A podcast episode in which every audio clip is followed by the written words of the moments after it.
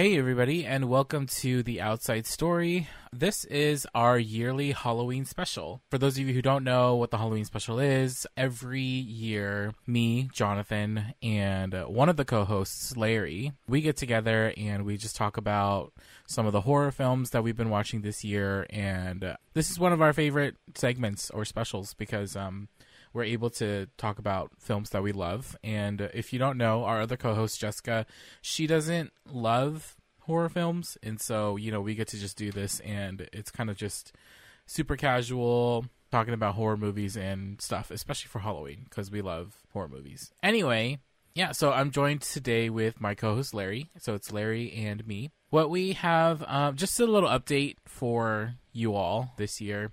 We are still working on season two of Outside Story. So that's coming. Lord knows who when. Lord knows when that thing is coming out, but it will be coming out. I assure you. So just keep on an eye out for you know for our season two, and we'll definitely let you all know when that's gonna coming out. For this year's Halloween special, though, we do have a sort of an idea of what's gonna happen. This week's episode is about a TV show called Midnight Mass on Netflix, created and directed by the one and only Mike Flanagan. Episode 2 will be about Ghost Lab, film on Netflix, and The Vigil, which is a film on Hulu. Episode 3 is going to be about The Shed, and then um, Fear Street, which is a film, was like a series on Netflix. Episode 4 is going to be on a movie called The Ritual, which was on Netflix. I'm not sure if it's on Netflix anymore and Coherence, which is a film on Hulu. And the last two for our final episode is going to be about the films It Follows and Candyman. So if you've seen any of those or if you haven't seen any of those, feel free to go ahead and watch those and we'll be chatting away about them during this month of October for Halloween. Anything to add, Larry? Uh, no, yeah, I want to say I'm just pretty excited for our uh, our annual Halloween. Uh, if anything, we'll always try to um, you know keep people updated, and as always, there will be major spoilers for everything we talk about. So you will have plenty of time yep. to watch the rest of the episodes, to watch the rest of the media for the rest of the episodes. But for today's episodes, because Jonathan and I are huge Flan boys, we had to watch Midnight Mass, and we just absolutely binged it the day it came out. So yeah, yeah, which may have been a mistake, but you know. I haven't stayed up till three in the morning for a very long time. that was the first time I was up at three in the morning. Um, but you know, it, it was definitely a good watch. A good yeah, watch. definitely. Yeah. Um, I guess we can just go right into the episode if you're if you don't have anything else. Yeah, let's just talk about a summary of Midnight Mass. Do you want to give that summary? Sure. Uh, just a quick summary of Midnight Mass. So, Midnight Mass is a limited series about seven episodes. It's about this small island community. This island is called Crockett Island. We don't really know where it takes place. It's either on the east coast or west coast of United States. It's definitely in the United States. And this community, it used to be about a couple hundred people, but it just started to slowly dwindle down to about maybe a hundred or so people on this island. And this island is so isolated that only two ferries go to it every day. Uh, so a morning ferry and, and, and, an afternoon ferry. And those are the only times you can get to the island because this island is about 30 miles off the coast from the mainland. And that's what they call the United States of America. They call it the mainland. So this show follows the story of this young man, young man, he's about in his 30s. This man named Riley Flynn. With, yeah, uh, not, he's not a young man. Yeah He's a man. He's a man. we were man. we were debating he's, at first. He's a grown man. Right, right. We were debating at first. We weren't yeah. too sure what it was at first. He is an, an adult grown man. Mm-hmm. so this man, the opening of the first episode, we see the scene of a car accident, and we see this man, Riley Flynn, goes to prison for a DUI because he killed someone while he was under the influence, and so he gets haunted by his his actions. And so he decides to go after his release, after his time in prison, which is about four years, he goes back home to the island and starts to see old faces, see new faces, kind of get used to the community again. And um, with that, he also gets to learn the stories of all the families and what's been going on with the community. around this time, their pastor, or I don't know if you would be an appropriate Priest. word, priest, their priest, um, Mons- Monsignor Pruitt, um, that's that's his name, and he has been away for this trip he was going on. So this priest has been around like for a while. This whole community knows him. So this priest is rather old. He's older. But when they attend mass that Sunday, a new priest steps in, and we see that a new priest named Father Paul has taken the place of Monsignor Pruitt, and he is he has brought a gift from his journey and his travels that in a way stirs a lot of people and brings about a kind of revival within the island community. We'll just leave it at that. essentially it's about the community of Crockett Island. It, although it starts off with, you know, one of the main characters Riley Flynn, you know, it's it starts to branch off a little bit and it becomes a sort of like a story about a a community um and in particular a community of faith, you know, not just the Crockett Island community, um, but the community that, you know, attends the church um in particular. Hmm um, that Monsignor Pruitt is overseeing. Yeah, I guess that's it for the summary. Yeah, that, that's pretty much it. Um, I try to avoid any trailers or anything for this particular show just because I didn't want to have any kind of expectations when I watched this show, and I have to say, I was pretty surprised at how good this show is.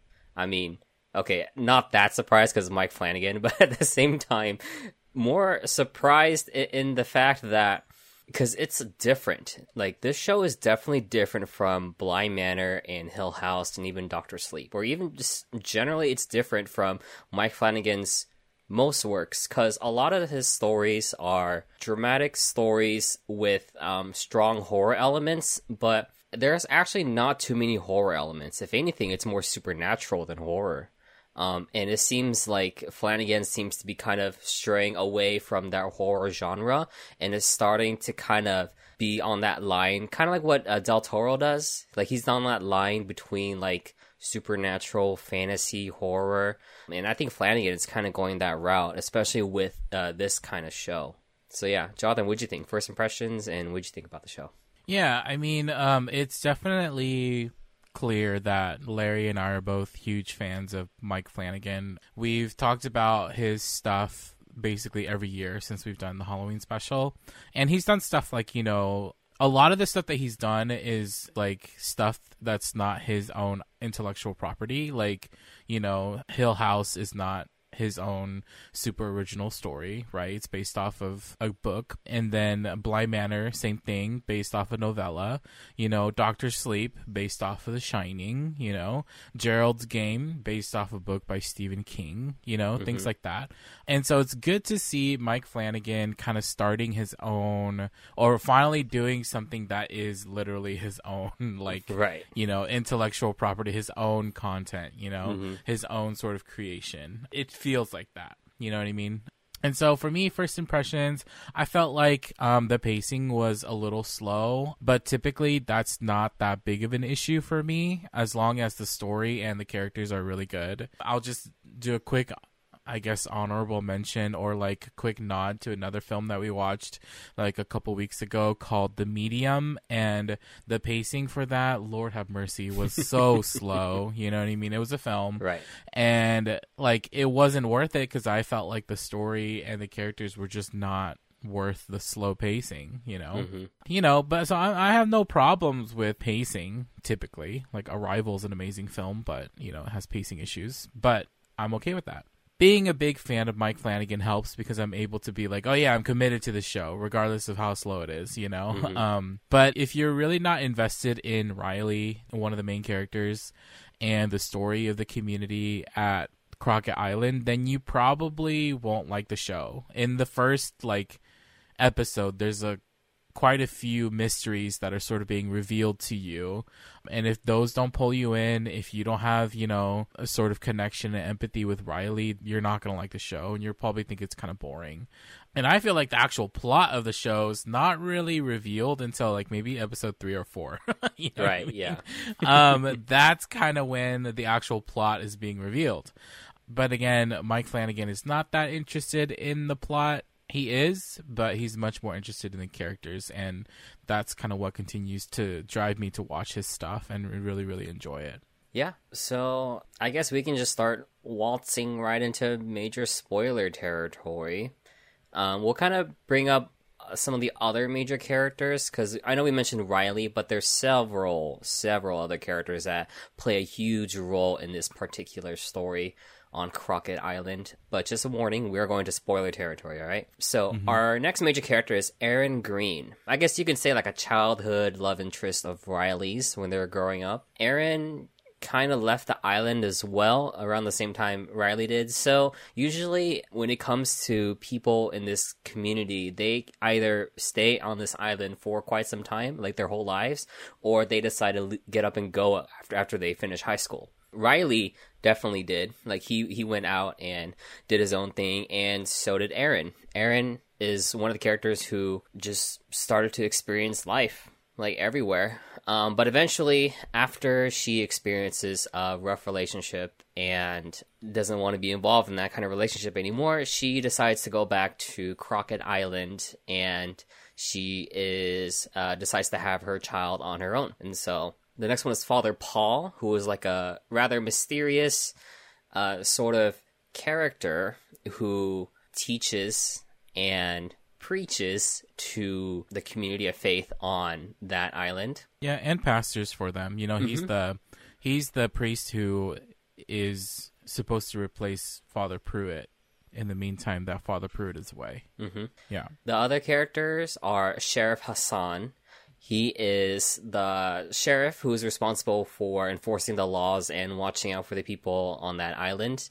Um, he has a rather interesting backstory. We'll just leave it at that for now. But he's actually not Christian, but he's Muslim. Him and his son follow Islam. And so that kind of separates them in a way, segregates them a little bit from the community. Next, we have Bev Keane, who is ah, what would you say her role is? Really, I don't really know. I don't know the proper term for what she does for the church. I mean, she's just kind of the main person who cares a lot about the church, mm-hmm. and mm-hmm. she's kind of like the person who makes sure that everything in regards to the church is still running. Yeah, so she's pretty devout volunteer when it comes to the church. That's that's what I would say. yeah. I don't know. yeah, no, I guess yeah, that'd be the best way to describe it because there's no real title for her, but she makes a rather strong impression for out of the entire ensemble cast because she can be rather she comes off as arrogant and rude. we'll just leave it at that. Mm-hmm. Um, she does. Yeah. And I guess lastly, we can talk. Uh, she's in pretty much the entire series, but doesn't get that much screen time. It would be Sarah Gunning. She's the doctor on the island who's responsible for, you know, taking care of all the residents on the island. Mm-hmm. But yeah, and so it's all the characters we just explained and some of their family members essentially because mm-hmm. Riley has him his younger brother his father and, and his, his parents, his parents yeah. um and then Sheriff Hassan with his son and you have Dr. Gunning with her mom. Right. And then there's um, Lisa, which I didn't really mention, but she she does play kind of a rather important role. Lisa is a teenage daughter, the the daughter of the mayor, and she is in a wheelchair because of a hunting accident. Uh, that occurred some years ago. hunting accident. Yeah, that's quote unquote. That's the term hunting accident. Yeah, so that's what people are saying it is, but it's not really a hunting accident. Right. Yeah, it was a drunk guy who wanted to shoot something and shot at the first thing he saw. Mm-hmm. So, yeah. Uh, yeah. I have to say, all of their performances are stunning. Every single one of them. I, I guess if um if anything, I would say Riley is definitely one of my favorite characters. I think he surprised me the most out of this entire series um, because he's not like your typical protagonist. You know, he doesn't have he has a haunting, right? I think Jonathan and I uh, we had this conversation before while we were watching it because Riley has this thing that follows him, that haunts him, but it's not necessarily something that he's looking to get over. It's more like he's learning how to live with it, you know? And I think that's the biggest difference compared to most other stories because for most stories it's like oh you want to get rid of this thing that's been bugging you your entire life but it's like he doesn't want to get rid of it it's just more like he learns that he has to accept this part of him and i, I think that's just great Yeah, I feel like my favorite character would probably have to be Riley as well. It's not that, you know, okay, spoiler alert, Riley actually dies. And so um it wasn't that after he died I wasn't interested in the show anymore. you know what I mean? Cuz that that could sometimes happen, you know what Yeah, I mean? yeah. Like,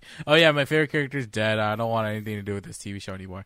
But like, you know, um like you know like when um like when Glenn died in you know Walking Dead. Mhm. You know what I mean? Right. Like uh, Glenn was like everybody's favorite Yeah. character, and people are like, I don't want anything to do with this show anymore. You know?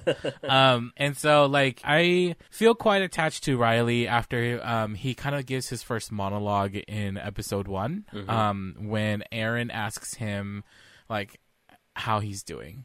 You know, like they, they I think they walk together after church back home and Erin's like, How are you? You know, he's like, Oh yeah, I'm doing all right. And she's like, No, like how are you? And uh, that kind of just gives Riley like the opportunity to just explain kind of what he's going through, you know? Mhm. And a part of me feels um, quite similar to his attempt to figure out what he's supposed to be doing, like like what his purpose is. You know what I mean? Mhm. Um, after the super traumatic event of having killed someone in a drunk driving accident, I feel like Riley has a really difficult time accepting the fact that maybe his purpose is just to live. You know, Mhm. which is a mantra that I personally hold myself to. Just like living for the sake of living and not with like one purpose, you know? yeah And Riley has a hard time with that. You know, he's like, I'm just living right now. I'm just breathing. I'm just staying in my parents' house and eating and pooping and, you know, like living. And that's not fair because I'm not supposed to be alive. You know, like Mhm. that's kind of his thing right right and and so Erin just is like, oh yeah, just take a day a day at a time, and he's just like, okay, sure, whatever. And the interesting thing about Riley is that even before he returned to Crockett Island, I bet he was probably already having troubles with like what his purpose was. You know what I mean? Because he was drinking a lot and partying as a way to kind of cope with his like career, you know hmm um, and and his life. And um, I don't think I've ever been this attached to a character before. At least one of Flanagan's characters. You know what I mean? hmm Because when he died at the end of episode four, so like. Uh, It's kind of a long story, but like Riley has like AA meetings with uh, Father Paul, and eventually the drunk guy who you know made Lisa disabled, that that drunk guy, his name is Joe, he eventually ends up coming to the AA meetings too. And then one day, like Joe doesn't show up, and Riley's like, "Where's Joe?" And Father Paul says, "Oh, he's visiting his sister." And Riley knows that his sister passed away like a couple weeks ago, so he like is like, "Okay, why did Father Paul lie to me?" He doesn't say anything in the moment, but then later on, he ends up like wanting to go confront Father Paul about that lie. So he goes to try to find Father Paul, and when he tries to go find Father Paul, something happens and then he dies. I don't know if we want to talk about the story spoiler we'll, right we'll now. talk about that later but yeah, yeah yeah yeah, but something happens and then Riley dies. You know what I mean? And I'm just like, like as it was happening, I was like, oh my gosh, you gotta be, you gotta be kidding me. I was like, no, this is not gonna happen. This is not gonna happen. And then after he died at the end of, I think it was episode four, I was so mad. I got up and I was like, you know, fuck this TV show. and like Larry can attest to that. I like had to like stand up and walk away. You know what I mean? Because I was so upset. I was like, how dare they kill Riley? You know what I mean? Like, how dare they? Yeah, I felt the same way too. Um, I was like, "Oh my god, I can't believe they did it." I was so mad at them too. I was like, "Man, like he's like one of he's like right when we start to really, you know, get to know him Right. and start to really love him and all this, Right. They decided to like take him off." Yeah, but you know, also being a fan of Mike Flanagan, I, I kind of knew that that wasn't going to be the end for Riley. You know, that something was going to happen, and so I was just like, I don't, I don't think he's really dead. That that was my sort of sort of thing. I was like, I don't think he's really dead. I don't think so. But we'll talk about the story later. So Mhm. yeah, my favorite character is Riley by far. I guess we can just move on to the story now. Um, yeah, because we talked about our favorite characters, and we keep talking about Riley because, like, literally, Riley. I think, Ri- I think Riley actually defines the show really well. Like, he's the image of the show. Like in Bly Manor, you have the manor. In Hill House, you have you know the house. The house. and for Midnight Mass, I guess you could have the congregation, you could have the church, you could have all that. But but I think Riley is like the face of you Yeah. know of Midnight Mass. and yeah, and I think ironically, Riley is the um the Christ figure. You know what I mean? Mm-hmm. Like in in the show, right. he is like the reason why not everybody ends up dying. You know what I Yeah. mean? like like he's the reason. So Right, right. Um yeah, I guess we'll just go right into the story. I'm just gonna just come straight out right now. Okay. Um, it's a vampire story. So for those of you who have not watched it yet, sorry, but it's a vampire story. Um, so Father Pruitt on his trip to the Holy Land, uh, the trip that he was on, ends up kind of like blindly, like in a daze, comes upon this cave on the road to Damascus, and in the cave is this sort of vampire like creature who like bites him and then gives Father Pruitt his blood, which essentially in turn actually turns Father Pruitt into a vampire himself as well. But I for some reason the transformation with Father Pruitt is a little more mysterious, you know what I mean? Mm-hmm. Because Father Pruitt then kind of returns to a younger form of himself, which is actually Father Paul, you know? Mm-hmm. So Father Pruitt and Father Paul are the same person. The interesting thing about Father Pruitt slash Father Paul is that he doesn't have an averse effect of being in the sun until he dies for the second time, if that makes sense. You know what I mean? Mm-hmm. Because the first time he dies when the vampire bites him Right. and gives him his blood. Mm-hmm. And then the second time he dies when he comes back from some sort of thing. Yeah. And then he dies all of a sudden. And it's only after that second death is he adverse to the sunlight. Because before then he was standing in the sun, no problem, you know. But essentially, it's it's it's a vampire story. And so um, Father Pruitt is, had come back to Crockett Island with the blood of the vampire in order to give it to his community so that they could become young and immortalized like him. And so he's what he does is he starts to put the vampire blood in the communion in the wine that that they take for communion. And at the end of I think it was episode 2, little Lisa or little she's not that little. It's teenager Lisa mm-hmm. who's in a wheelchair has been taking communion and he essentially asks her to stand and walk to get you know the body of Christ during communion. And everybody's like oh what are you doing? This is this is humiliating. Why are you trying to embarrass her? But then she gets up and she walks and she grabs the bread you know mm-hmm. or the wafer rather. It's not really bread.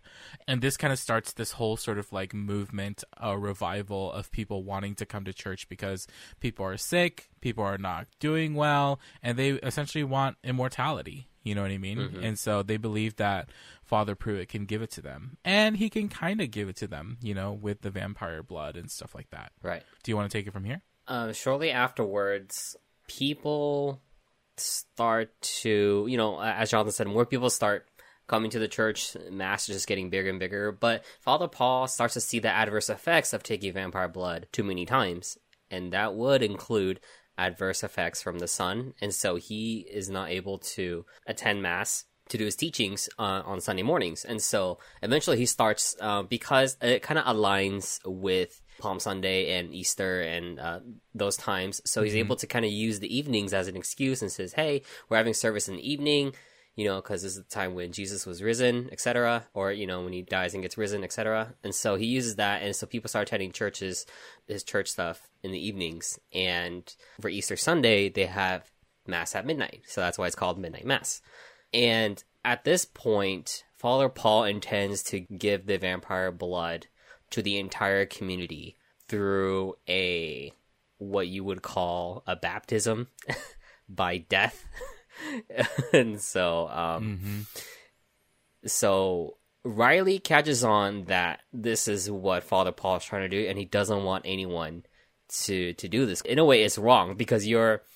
It is wrong. You're telling white lies. You know, it's not really this, but it's something else instead, and it's against people's understanding of the entire truth. And after Riley dies, Riley gets sired by the vampire. Um, sired is a term we use when vampires pass on or they convert humans into vampires. So this main vampire sires Riley, and Riley becomes a vampire himself. And he doesn't want people like as amazing as the gifts are and amazing as the powers are and your capabilities this isn't something that he wanted to begin with and so to better tell the truth he goes and tells this to Erin. He tells the entire story to Erin, and to convince her that it's real, Riley and Erin kind of sail out to the middle on the outskirts of the island and wait for the sunrise. And when the sunrise hits, Riley dies from the sunlight. It's a very tragic scene. Um, but then Erin is definitely convinced that, okay, what he's talking about is pretty real, as ridiculous or and crazy as it sounds. Yeah, or something crazy is happening. Right, yeah, right, right. Yeah. Um, and so so now the story kind of follows Erin and how Erin goes around to try, tries to convince the community that something is going something crazy is happening, you know, and it's not a good crazy. They realize that they do plan the big reveal or they do plan the big baptism on Easter Sunday at midnight mass, and so they try to have a plan, find a plan to stop it, but things just get absolutely crazy because Father Paul and um, Bev. They're the ones who completely cut off the island. They're the ones who completely isolate the island to make sure no one can go out, no one can ask for help or ask for assistance, and they because they want to make sure the entire island will be turned into vampires. Um, mm-hmm. so yeah, that's pretty much the gist yeah. of the story. Yeah, and then their plan after, you know, converting the island was to get to the mainland so that they can convert everybody else, mm-hmm. like the mm-hmm. rest of the world. What were some of your, I guess, favorite episodes or favorite monologues, if you had any? So, as per tradition from Mike Flanagan, a lot of his works will have monologues, and uh, there's a lot of monologues in this show. Sometimes you don't even notice they're monologues, just because you realize they kind of segue right into it, and they're just talking, and you just before you know it, you realize the characters are just you know monologuing. um, but mm-hmm. absolutely, mm-hmm. one of my favorite monologues is when Riley's at the chapter at Crockett Island, and Riley talks about the stuff that he's seen growing up, like in the church, because he talks about how like we are taught or we are supposed to be doing a lot of things, but we are just okay with the circumstances and okay with how things are. And so he doesn't feel like he's moved to do stuff, to do things. And yeah, absolutely, like that that monologue that hit me because that's definitely like something I've experienced and that I've seen too, you know, in a church environment, in a church setting. I also liked Erin's monologue about her mother and how she wanted her to clip the wings of doves. Hmm. That was a really good monologue too. I was debating on that monologue or her other monologue where Riley and Erin talk about like what it is they what they think happens when they die. Like th- those 2 were mm-hmm. really good monologues, but I have to go with clip wings for Erin. I definitely agree with um with episode two where Riley is having the AA meeting with um, Father Paul.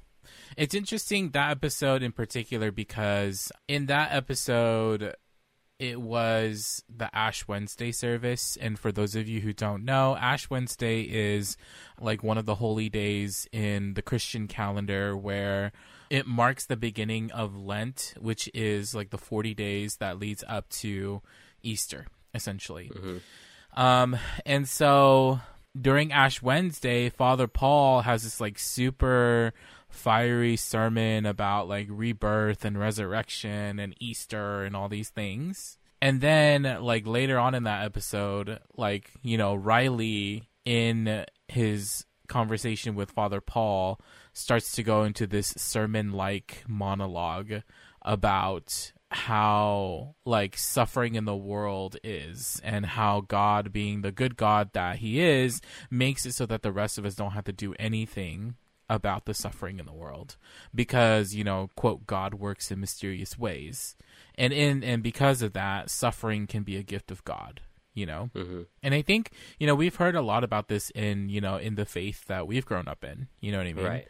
Like um and and and it's it's super easy you know to just kind of say these sort of like religious platitudes and just be like oh yeah everything will be okay.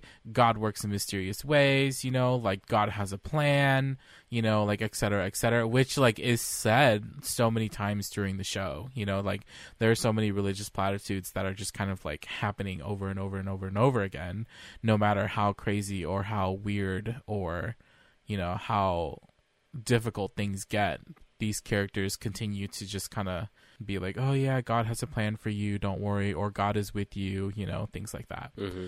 And those are very difficult things to say to somebody, you know, like when they're going through a hardship, you know? It's best in those situations in my opinion to just not say anything at all and just be there for them, you know? Mm-hmm. But anyway, I do agree, you know, that that the second episode is very powerful in that they juxtapose both, you know, Father Paul and Riley, you know, Mhm. in their sort of beliefs there. So I, very much like that episode. And then I would say that definitely the monologue about what happens after death between the both of Riley and Erin are both they're they're both quite powerful as well. Mhm. And then the ending monologue too with Erin Right. um, her sort of final words as um, as the show is coming to a close. Mm-hmm. I think is quite powerful. Right. Yeah. So this show actually, I don't know if I mentioned it before already, but this show didn't hit me until the next morning when I woke up. Like we watched this show rather late at night. It, well, we watched it at like 7 p.m., but then ended at like 2:30 in the morning, 3 in the morning. um, so I couldn't really process a lot of things. But when I woke up, I actually had like like as I thought about like what happened in the show, like a lot of it kind of reflects my own journey too with um, with religion and Christianity. And so when I realized that, and when I when I realized like all, all the things that the show talked about and what they brought out, I was like, man, like I've seen everything. You know, everything that happens in this show, I've seen it. You know, uh, growing up, and it kind of like it's so weird seeing like your own journey, like you know, in a film. Like when you think of Christian films, you think of like the really feel good, the really you know you know that sort of stuff is like oh the, yeah the journey, the this and that, etc. Like this show is actually, if you really wanted to put it in a way, is technically a Christian show. Yeah, know? it is. It is a Christian TV show. Yeah. Yes. Um, just cause, but then not in the way people are expecting, because it's definitely, it's definitely not feel good in that way. It's very tragic in terms of like how, of how like the story unfolds. Um, and so Yeah. like I, I, I literally just woke up like, like crying a little bit here and there, because like I definitely saw a lot of my own personal journey in this. Even now, I'm still processing it because you know we're recording this like literally the same weekend. But it just reminded me of like how religion can bring out the best and the worst in people, you know. Um, and uh, kind of like because in, in in the show, Riley for Riley it was alcohol. It wasn't really religion that really pushed him to do certain things, right? It was alcohol. Alcohol brought out the worst in him, and that's why he's uh, attending AA meetings, you know. And for me personally, I never understood why people liked alcohol because I've only seen alcohol in the worst in people, right? And so that's why that's why I always sort of oh, I'll never drink alcohol, I'll never do this and that, etc. Right? But as I tried it and I enjoyed the company of other people and started socializing with it, I'm like, oh yeah, you know, this actually is very pleasant. You know, I enjoy this time I have with friends. You know, with friends and family doing this. And so for some people, alcohol can be like that, you know, it can be a very enjoyable time, but for some it can absolutely be like be the worst moments and bring out the worst in them. And I think it's being made as a comparison to religion as well. You know, for religion, like I've definitely seen people who follow their faith, people who are in their beliefs, absolutely, like they're the best versions of themselves, you know, and they're like the best people in the entire world. But I've also seen it in the worst. I've seen people become the worst versions of themselves with religion. And I personally have to say that about myself as well. Because I personally believe that for me, religion brought out the worst in me. and I've seen it in myself and I've seen how it's affected others and it's so hard to really explain like when people ask about like oh how's my faith? How's my this and that etc i'm like i can't like kind of like what riley says in the show he says he's like i don't know you know? And i'm still mm-hmm. kind of like that too. I don't i don't really know but like you know throughout the show like riley actually follows the prayers does the etc and Erin asks him like you know why do you do this? Like why do you still go along with it if you don't believe it?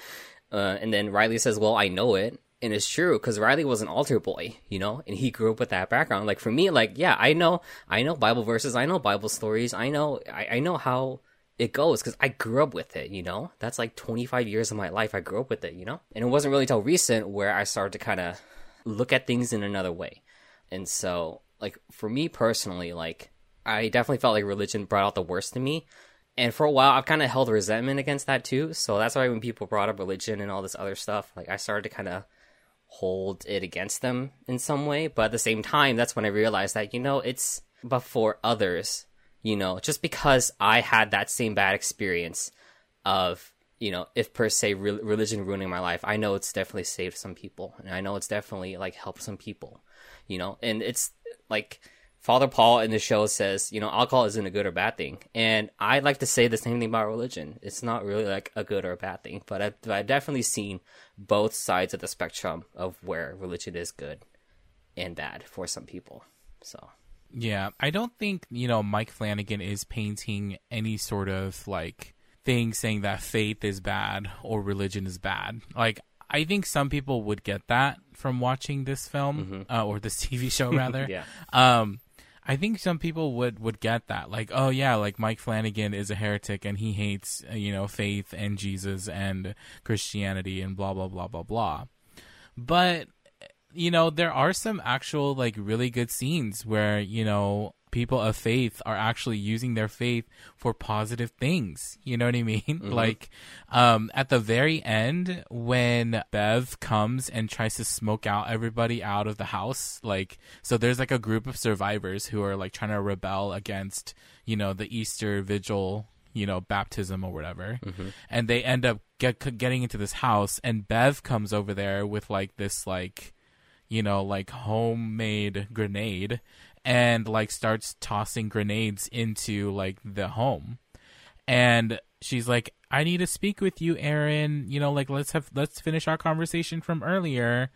And Erin is getting ready to go and she's telling everybody else to leave. And riley's mom is there. She's in the with the group of survivors. And riley's mom says actually Erin like you leave and let me go talk to Bev because I need to say something to her. Mm-hmm. And so Erin's like, okay, I'm not getting in your way. you know what I mean? Because right, right, right. she looks really serious. You mm-hmm. know what I mm-hmm. mean? And so Erin's like, okay, are you sure? Are you sure? She's like, yes. And so Erin leaves and Riley's mom goes out to confront Bev. And in her confrontation, she uses like a lot of stuff when it comes to faith, you know what I mean, that are very true. Mm-hmm to use up against Bev because Bev can't handle the truth, you know, like the the true truth of of who God is and what God does. Mm-hmm. You know what I mean? And one of the one of the quote unquote truths is that God loves everybody equally.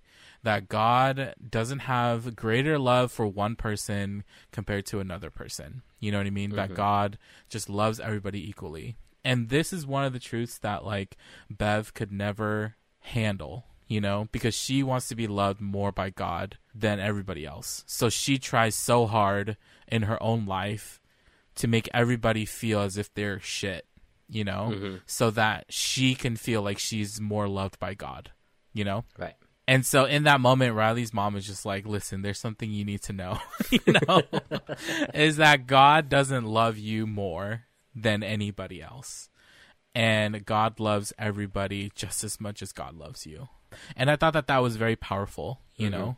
And for me, was one of the scenes where it's just kind of like, oh yeah, like this is definitely like Flanagan's not saying faith is a bad thing. Right. You know what I mean? Mm-hmm. It's just that like people often use faith as a way to push their own agendas. Mm-hmm. You know what I mean? Right. And they often use faith and religion to justify things that should not be justified. You know what I mean? Like mm-hmm. suffering, for example, you know? A lot of people use God as a means to say that people's suffering is okay. And that is not something that you should do. You know what I mean? You should never tell somebody who, you know, just got their legs amputated that, you know, this was God's will for them, you know, mm-hmm. or that you're closer to God because of your suffering. You know what I mean? Like, you should never say things like that. But people say it all the fucking time. You know mm-hmm. what I mean? And it's it's ridiculous. Like, you're not supposed to say those sorts of things. Like, it's just I don't know. Like like that that's the sort of person that Bev is. You know what I mean? Bev mm-hmm. Keane, the character, sort of encapsulates all the people who continue to do that and continue to mm-hmm. use religious platitudes in a way that is very hurtful for people, you Right. know? And I think that, you know, Riley's mom is somewhat of a good example of like coming to terms with her faith and at the end, you know, sort of continuing to hold on to it, you know, mm-hmm. especially like her and her dad. I mean, um, her and Riley's dad, mm-hmm. like they had that conversation at the end when they both became vampires. Um, they were both sired. They both became vampires, and they're looking at each other, and they're like, "There's blood all over you." You know, is this your blood? And then they're like, "Yeah, yeah, yeah. This is only my blood. It's not someone else's blood. It's only my blood." And they ask each other that because you know they're saying that like they have this hunger within them. You know what I mean? A hunger to like you know kill people and drink their blood, but they can control it. You know, hmm it's not something that is you know that is not controllable. Because everybody was acting like it wasn't it was uncontrollable you mm-hmm. know? Right. but for the both of them they're like this is i can do this you know? Mm-hmm. It's i can control it. Which i thought was really interesting you know that the mm-hmm. both of them could sort of do that but nobody else could you know? Right. so yeah. Yep. Yeah. I that's my spiel Yeah, I definitely think Riley's mom def- she surprised me the most, especially during that scene that you just mentioned where she walked out and confronted her. Um, because that definitely is something that needs to be said to a lot of people, and for some people, it- it's hard to find the right words, but also have the courage to do so. You know, um, and I definitely give props to her character for sure. Um, and, and also, um, Father Paul kind of has like a redeeming moment near the end too. Yeah. Um, that doesn't make everything he did right but he does have a Yeah. coming to for his character yeah yeah. yeah, I mean, he's done some messed up stuff for sure, to say the least to say the least. You know, he just brought a vampire and fed it to his entire community. Um, um, but I kind of wish Father Paul's, I guess, what he was going through, like his struggle, was revealed a little bit earlier. Because when it was revealed, it felt just kind of like you know, blam, like this is everything, you know. Um, like like oh this is exactly what I was going through. I was like, uh, I kind of wish that was a little bit hinted at. It was kind of hinted at, you know, because Father Paul actually did give personal mass, you know, mass sessions w- to um Sarah's mother Mildred. Yeah, so I guess that was kind of hinted, but at the same time, when it was revealed that Father Paul is Sarah's father, like I I was like like whoa okay I wasn't really I really didn't see that coming, but um but yeah he did kind of have a, a little bit of a moment to himself where he realized that out of the hell that he broke loose, um that he realizes that he can still come back and still do what he can. And I think for a lot of people, um, to kind of drive yourself into that kind of pit is very easy to do. And Father Paul almost did that too. He's like, he's like, oh my god, like what did I do? You know, I totally ruined this community. But Mildred just kind of reminded him of like, you know, what can be done now. You know. So one sort of final thing that I think the TV show does well, or at least that it touches upon, is this idea of mortality. That like even though some Christians have this sort of very firm belief that after they die they're going to go to heaven, that for some reason people still very much cling on to life as if, you know, there's nothing else after life. You mm-hmm. know, that after life there's just death and that's it. You know, but then you know Christian, the Christian faith teaches that you know there's heaven and that Jesus gives eternal life, and so it's interesting that you know people especially people like Bev, you know, in the TV show, like even after she was given this sort of eternal life thing and was in the face of death, she didn't come to accept it, but rather tried to fight it. Mm-hmm. You know, even though she, her for herself, if she really did believe, you know, then then why was why is she so afraid? I'm not saying that like people shouldn't be afraid. You know what I mean? Mm-hmm. But then it makes you think twice about sort of why Christians or some Christians like have this such a strong belief in the afterlife being heaven, but clings so much to the things of this world and of life. You know what I mean? Mm-hmm. And I think it begs the question that like that this life is meaningful. You know what I mean? Mhm. It it kind of sort of begs this idea that like maybe this life is very meaningful, much more meaningful than you thought, you know? There's this song by an LGBTQ Christian artist named Alex Blue. In the first verse they write, I spent most of my life waiting for what happens after I die. And I think that a lot of Christians, um, not saying all of them, but the majority of them hold true to this. You know what I mean? Like they spend their most of their life waiting for heaven, you know, and waiting for what happens after they die. And yet they cling on to life, you know, we cling on to life as if this is all we have. You know what I Mhm. mean? There's just kind of like um paradox or contradiction, you know, that's kind of happening there. And the truth is that like we love this life and that's okay. You know what I mean? Mm-hmm. Like this life is wonderful and that's okay. And I think that some Christians just have a problem with that idea, you know? Yeah. But then we're not made to hate this life, you know? Mm-hmm. We're made to love it. And I think that the show kind of has that theme as a part of it. Yeah, for sure. Um, I guess the last thing I want to bring up is that for this show, a lot of characters just kind of process and see the world differently. Um, particularly Bev, who definitely tries to pick a Bible verse or a Bible story out of everything that happens and uses that as an excuse for a lot of things. I definitely know someone like that, um, and it was not very pleasant to be around that person because Uh-huh.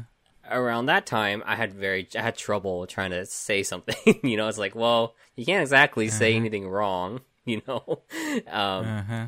because it's like it's hard to counter that because it's like, oh, you know, but they're using the Bible and it's hard to say anything against that. You know, if I say anything against that, I'm a heretic. Um, but that's not particularly the reason why I kind of you know walked away from from religion and faith. There's a bunch of other things. For me personally, like I went to a Christian college and I've definitely seen a lot of crazy stuff, you know, like revivals, miracles, and I've seen like people accomplish so many amazing things because of their faith. But um for me, like I realize my faith or like my fruits weren't born out of like evangelizing or condemning people or declaring spiritual warfare on others, but I actually made a better difference by keeping an open mind and an open heart and being there to listen to people and not really saying much, not really having to bring up all the, you know, Christian platitudes and all, all those other things, you know? So that's why I personally turn away from it. It's not that I can't really say for others who do turn away from it, but for me personally, like, I haven't seen the best version of myself with it. I've only seen the bad things with it. And, you know, maybe one day it'll be different, but I'm not I'm not sure, you know. And I think that's the biggest thing that Riley particularly struggled with, and I definitely like sympathize a lot with him because a lot of his journey reminds me of my own journey, and I think this story, Midnight Mass, can definitely say a lot of things, uh, maybe about your own personal journey, not just in your faith or your religion or your beliefs, but just life in general. You know, what it means to like move on to the next day, what it means to keep living life. And I think Midnight Mass is definitely one of Mike Flanagan's best stories he's written for sure. Midnight Mass is one of those TV shows that asks hard questions. And I'm glad to see that it is asking hard questions that Christians themselves are not willing to ask. And I think that maybe that is one of the main things that makes Christian media so watered down and so, you know, not great is because it's not willing to pose hard questions and it's not willing to ask hard questions of the stories that it wants to portray. It's missing sort of the realness and the authenticity of the human experience and the ways in which we participate in life and the ways in which we experience life. You know what I mean? It just takes these broad strokes of what life should be like and puts it into a film or a TV show. And I think at times like that's fine, you know, like I'm I'm okay with a Hallmark movie every now and then and a cheesy, you know, sort of film.